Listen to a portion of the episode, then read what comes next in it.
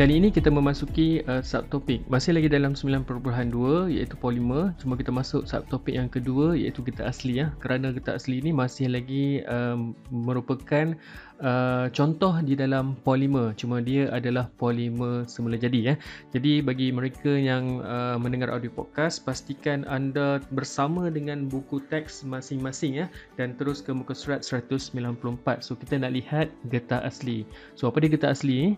Uh, kalau dalam makmal kita letakkan dalam botol dan dilabelkan sebagai latex. So dia juga dikenali sebagai le- sebagai latex okay, yang boleh diperolehi daripada uh, hasil torehan pada pokok getah okay, dan kita kumpulkan di dalam uh, pot okay, secara uh, semula jadinya ia adalah dalam keadaan cecair Okay, so kalau kat sini dibiarkan sebalaman biasanya kalau orang uh, penulis getah ni dia kumpulkan uh, latex tu dah didapati telah uh, dalam keadaan pepejal kita panggil sebagai gumpalan latex eh. Okay, so kita lihat eh, getah asli. So latex ni adalah merupakan getah asli okay, dan dia adalah uh, mempunyai sifat yang pertama dia kenyal. So kenyal ni adalah kalau kita tarik dia dan kita lepaskan ia akan kembali kepada bentuk asal. So kalau kamu picit-picit dia dia adalah lembut. Kemudian dia tidak tahan terhadap haba. Ambil contoh getah uh, pengikat bungkusan air yang mana getah ni kalau kamu uh, panaskan letakkan dekat api dia akan cair dan melekit. So dia tidak tahan haba. Dan uh, tetapi dia adalah merupakan penebat elektrik yang baik. So dia tidak mengalirkan arus elektrik. So boleh mengelak daripada berlakunya renjatan elektrik kita boleh buat satu alat yang uh, terdiri ataupun dibina daripada getah asli ini.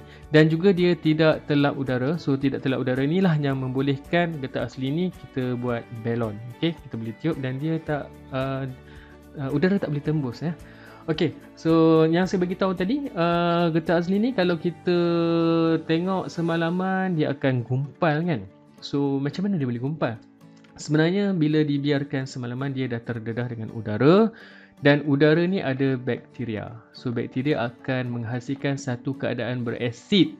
So keadaan berasid inilah yang menyebabkan latex tu menggumpal. So kita nak bincang dari uh, aspek uh, dalam makmal. So kita nak tunggu bakteria untuk hasilkan asid, uh, nak kena tunggu beberapa hari ataupun semalaman agak lama. So kita terus guna asid.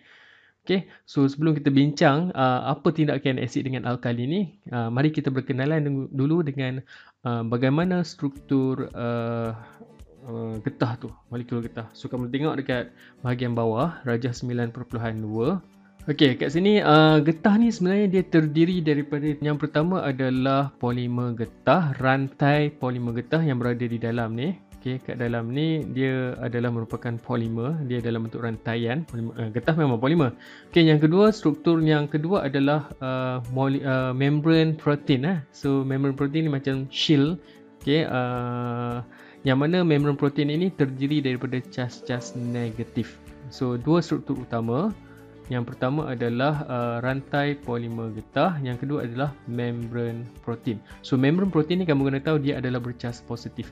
Jadi molekul-molekul getah ni semua bercas positif. So bila semua bercas positif, apa yang akan berlaku adalah uh, antara molekul-molekul getah ni mereka saling menolak di antara satu sama lain. So dia tak boleh dekat-dekat, dia akan saling tolak. Hang tolak aku, aku tolak hang macam uh, macam magnet okay? So bila dua kutub yang sama bertembung dia akan menolak. Uh, begitu juga dengan molekul getah dia akan saling menolak di antara satu sama lain jadi ini menjadikan sifat uh, asal uh, latex ni adalah memang sebenarnya sepatutnya dia adalah kekal cecair tetapi macam mana dia boleh gumpal bila biar semalaman? Saya beritahu tadi kerana bakteria yang menghasilkan asid. So macam mana asid ni boleh menggumpalkan latex? So kita nak bincangkan asid dulu. Lepas ni baru kita bincang alkali. Okay so kamu tengok dekat uh, okay, Tindakan asid dan alkali terhadap latex So dalam tu ada ayat kita bacakan bersama Dan saya terangkan kepada kamu. Uh, Molekul getah okay, berbentuk rantai yang panjang Yang diselaputi oleh satu lapisan membrane protein Yang saya beritahu tadi Yang mana membrane protein ini adalah bercas negatif yang mengelilingi permukaan membran tersebut dan menyebabkan molekul getah ini menolak di antara satu sama lain maka latex kekal wujud sebagai cecair. Tetapi apabila Okey, apabila asid ditambahkan. So, apa yang berlaku bila asid ditambahkan? Dalam asid, kita ambil contoh uh, asid sulfuric, HOSO4, okay, H2SO4. Yang mana sebenarnya uh, air, dia ada ion hidrogen. Okay. Saya tulis buat apa? Dah ada kat sini. Uh, dah ada kat sini. Dia ada ion hidrogen. Dan ion hidrogen ini H+. Dia adalah bercas positif. So bila kita tuang dalam kita tuang asid di dalam uh, molekul dalam dalam latex, so apa yang berlaku ialah okey saya zoomkan dekat sini. Kamu tengok sini. Ini ni ni yang mana yang positif positif ni. Ini adalah asid yang kita tuang. Okey. Uh, yang kita tuang yang positif. Apa yang berlaku ialah uh, cas cas positif daripada asid ni dia akan neutralkan cas negatif dekat uh, pada membran protein. Dia neutralkan, dia neutralkan sehingga habis semua dineutralkan maka bila semua molekul uh, bila semua membran protein dineutralkan oleh asid maka membran protein tu dah neutral tak ada lagi charge negatif dan dia tidak lagi saling menolak di antara satu sama lain. So bila kita uh, dia akan berlanggar di antara satu sama lain. Kalau kita kacau kita tuang asid kita kacau ya. So membran protein akan pecah Ha, so bila pecah apa yang berlaku ialah kamu tengok di sebelah kanan. Okey sebelah kanan ini. So apa yang berlaku ialah membran protein pecah.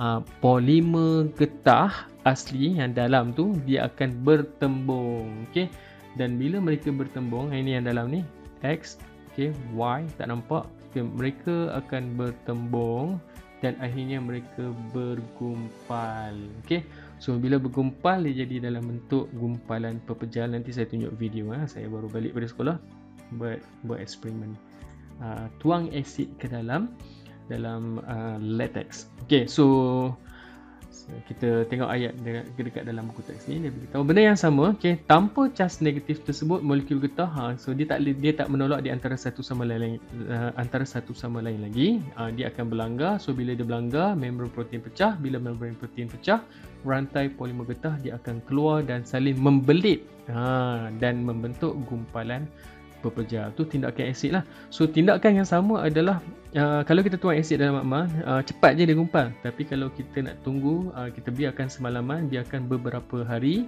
uh, kita tunggu tindakan daripada bakteria ke atas latex tu. Uh, so bila bakteria bertindak ke atas latex dia juga akan menghasilkan asid Okay, dan juga akan menggumpal. Kamu pergi ke kebun getah, kamu tengok uh, uh, latex di dalam pot dia akan tergumpal. Uh.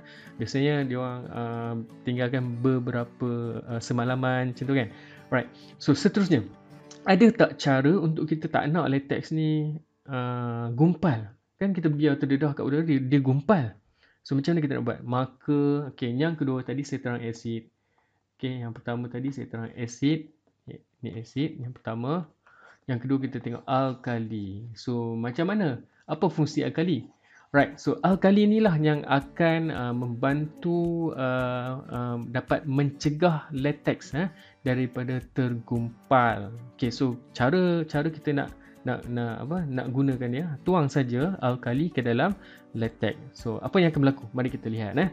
So apabila alkali ditambah ke dalam latex, uh, okey, alkali kita ambil contoh adalah natrium NaOH. So dekat sini ada OH, OH negatif. Ini adalah ion hidroksida dan ion hidroksida adalah bercas uh, negatif. So kita tengok sini ion hidroksida daripada alkali akan meneutralkan ion hidrogen daripada asid. So dekat sini bila kamu uh, bila kita biarkan latex lama-lama, okey, apa yang akan berlaku ialah cas-cas positif akibat daripada tindakan bakteria ni dia akan hadir. Nampak tak ni? Kita zoom sekejap. Ok saya zoom kat sini. Uh, so dia akan hadir dia akan wujud di dalam uh, larutan susu getah tu dalam latex tu. Jadi bila kita tuang alkali kita tuang alkali dan kita tahu alkali ini adalah ion hidroksida yang bercas negatif so apa yang akan berlaku? Ok kita pergi kanan. Apa yang akan berlaku Ah, cas-cas negatif tadi. Okey, cas-cas negatif daripada alkali ni dia keluar ke sini negatif, negatif, negatif, negatif. Saya tulis, saya lukis kat sini negatif. Cas-cas negatif ni dia akan neutralkan. Ha, dia neutralkan cas positif yang dihasilkan oleh bakteria. Jadi, ah, dia neutralkan. Bakteria hasilkan cas positif. Ha, tetapi alkali uh, bakteria cas positif, alkali cas negatif. Cas negatif daripada alkali ni dia akan neutralkan cas positif yang dihasilkan oleh bakteria. Jadi cas positif bakteria ni tak sempat nak neutralkan, tak sempat nak neutralkan cas negatif membran protein, tak sempat. Ha, so bila tak sempat ha, bermakna cas-cas negatif pada membran protein akan kekal. So dia kekal pada uh, dia kekal okey pada membran protein. So kita tuang alkali ada banyaklah cas-cas negatif uh, yang yang wujud okey uh, berhampiran uh, ataupun pada membran protein ini. So kalau biar lama-lama pun datang je bakteria uh, bakteria bertindak kat sini dia hasilkan cas positif. uh, cas cas negatif uh, cas positif okey jadi cas negatif daripada alkali yang kita tuang tadi tu uh, akan menetralkan cas positif daripada bakteria. Jadi selamat kira macam alkali ini dia uh, menyelamatkan uh, uh, membran protein itu daripada dineutralkan so apa yang berlaku? Okey alright. Kita baca balik ayat ke atas. Uh, tanpa asid okey tanpa asid jangan saya okey bawah. Okey tanpa asid tanpa asid cas-cas negatif kekal pada membran protein dan molekul getah tetap kekal menolak di antara satu sama lain dan tidak berlanggar sebab negatif dengan negatif dah kekal lah tadi walaupun datang uh, bakteria bebaskan cas positif uh, tetapi kita ada alkali alkali akan neutralkan cas positif daripada bakteria tadi maka membran protein kekal cas negatif dan menolak di antara satu sama lain maka molekul getah okay, dia akan kekal dalam keadaan cecair. So dia maintain dalam keadaan cecair lah. So kena ingat apabila kita tuang alkali, getah akan menggumpal. Okay. Uh, kerana tindakan asid akan memecahkan uh, akan menyebabkan uh, membran protein dineutralkan dan membran protein akan pecah dan akhirnya polimer getah menggumpal jadi untuk kita nak elak daripada tindakan bakteria uh, menetralkan membran protein maka kita gunakan okay, bahan yang kedua iaitu alkali bagi memastikan latex itu kekal di dalam keadaan cecair. Okey, so itu adalah uh, penerangan berkaitan dengan pengumpalan latex dan cara mencegahnya. So ingat nak gumpal guna asid, nak cegah guna alkali. Right, so dekat muka surat 195, so ada dua eksperimen kat sini. Yang pertama adalah tentang kekenyalan. So yang ni saya tak buat kerana kekenyalan ni kita tahulah uh, getah asli dia memang kenyal lah. Kalau kita tarik dan kita lepaskan, kita pulas ke dia akan kembali kepada bentuk asal itu adalah sifat dia. Cuma lepas ni kita akan belajar tentang getah tervulkan. So dekat situ kekenyalan tu ada dua tahap lah. Satu lebih kenyal ataupun kurang kenyal. Yang tu kita akan bincangkan selepas ini. Okey, yang kedua eksperimen uh, masih eksperimen yang sama cuma dari aspek haba. So dari aspek haba ni mudah sajalah kalau eksperimen yang dulu kita hanya uh, panaskan uh, getah pembungkus air minuman so dekat situ dia akan lembik dia akan cair dan dia, dia akan uh, melekit lah. so kalau guna getahkan uh, kita gunakan getah asli letak dalam air panas kita panaskan dia akan lembut jadi macam lembik ya Alright, so 9.4 ni ini adalah eksperimen di mana kita ada tiga bikar. So ketiga-tiga bikar ni kita letakkan latex dan uh, bikar P kita letakkan saya tukar pen tak nampak Okey, bikar P kita letakkan asid, bikar Q kita letakkan uh, larutan amonia iaitu alkali. Okey, manakala bikar R kita biarkan uh, berapa lama ni? Uh, semalaman. Biasanya kalau dah kat sekolah kita biarkan semalaman. So apa yang berlaku kita tahu dah result dia uh, kalau kita tuang asid dia uh, bikar P ni uh, latex dia akan gumpal. Okay, Q uh, latex dia akan tulis kat sini ya, kekal sebagai dalam keadaan cecair. Kalau yang kita biarkan semalaman ini dia akan gumpal. Okey, dia akan gumpal. Kalau biar semalaman biasanya bahagian atas ni dia akan gumpal lah. Uh, bahagian atas ni gumpal sebab bahagian atas ni yang terdedah dulu dengan udara dan di bahagian udara uh, dan di udara ada mikroorganisma iaitu bakteria yang akan melakukan tindakan ke atas latex yang menyebabkan uh, menghasilkan keadaan berasid dan akhirnya latex ni gumpal. Bahagian atas lah biasanya. Bahagian bawah ni uh, dia mungkin memerlukan uh, beberapa hari lagi. Okay, so kamu tengok eksperimen yang saya baru buat tadi dekat sekolah saya di sekolah tadi. So saya saya tuangkan asid saya ambil daripada botol latex nah, botol latex tu uh, memang dalam tu dah ada campuran dengan alkali. Jadi latex tu kekal cair lah. Saya tuangkan dalam bikar dan saya tuang asid. Kamu tengok macam mana dia bergumpal lah Okay, so ini saya tuang ni adalah merupakan uh, latex. So latex ni yang di dalam botol ni adalah latex yang diletakkan dalam larutan alkali. So, maksudnya dia kekal cair lah. Uh, tujuannya seperti mana yang saya terangkan tadi, alkali ni berfungsi untuk nak neutralkan uh, cas-cas uh, positif yang dihasilkan oleh mikroorganisma. So nak elak daripada pengumpalan latex. So sekarang uh, untuk alkali saya tak tak buat lah. Nak jimat sebab tinggal sikit je.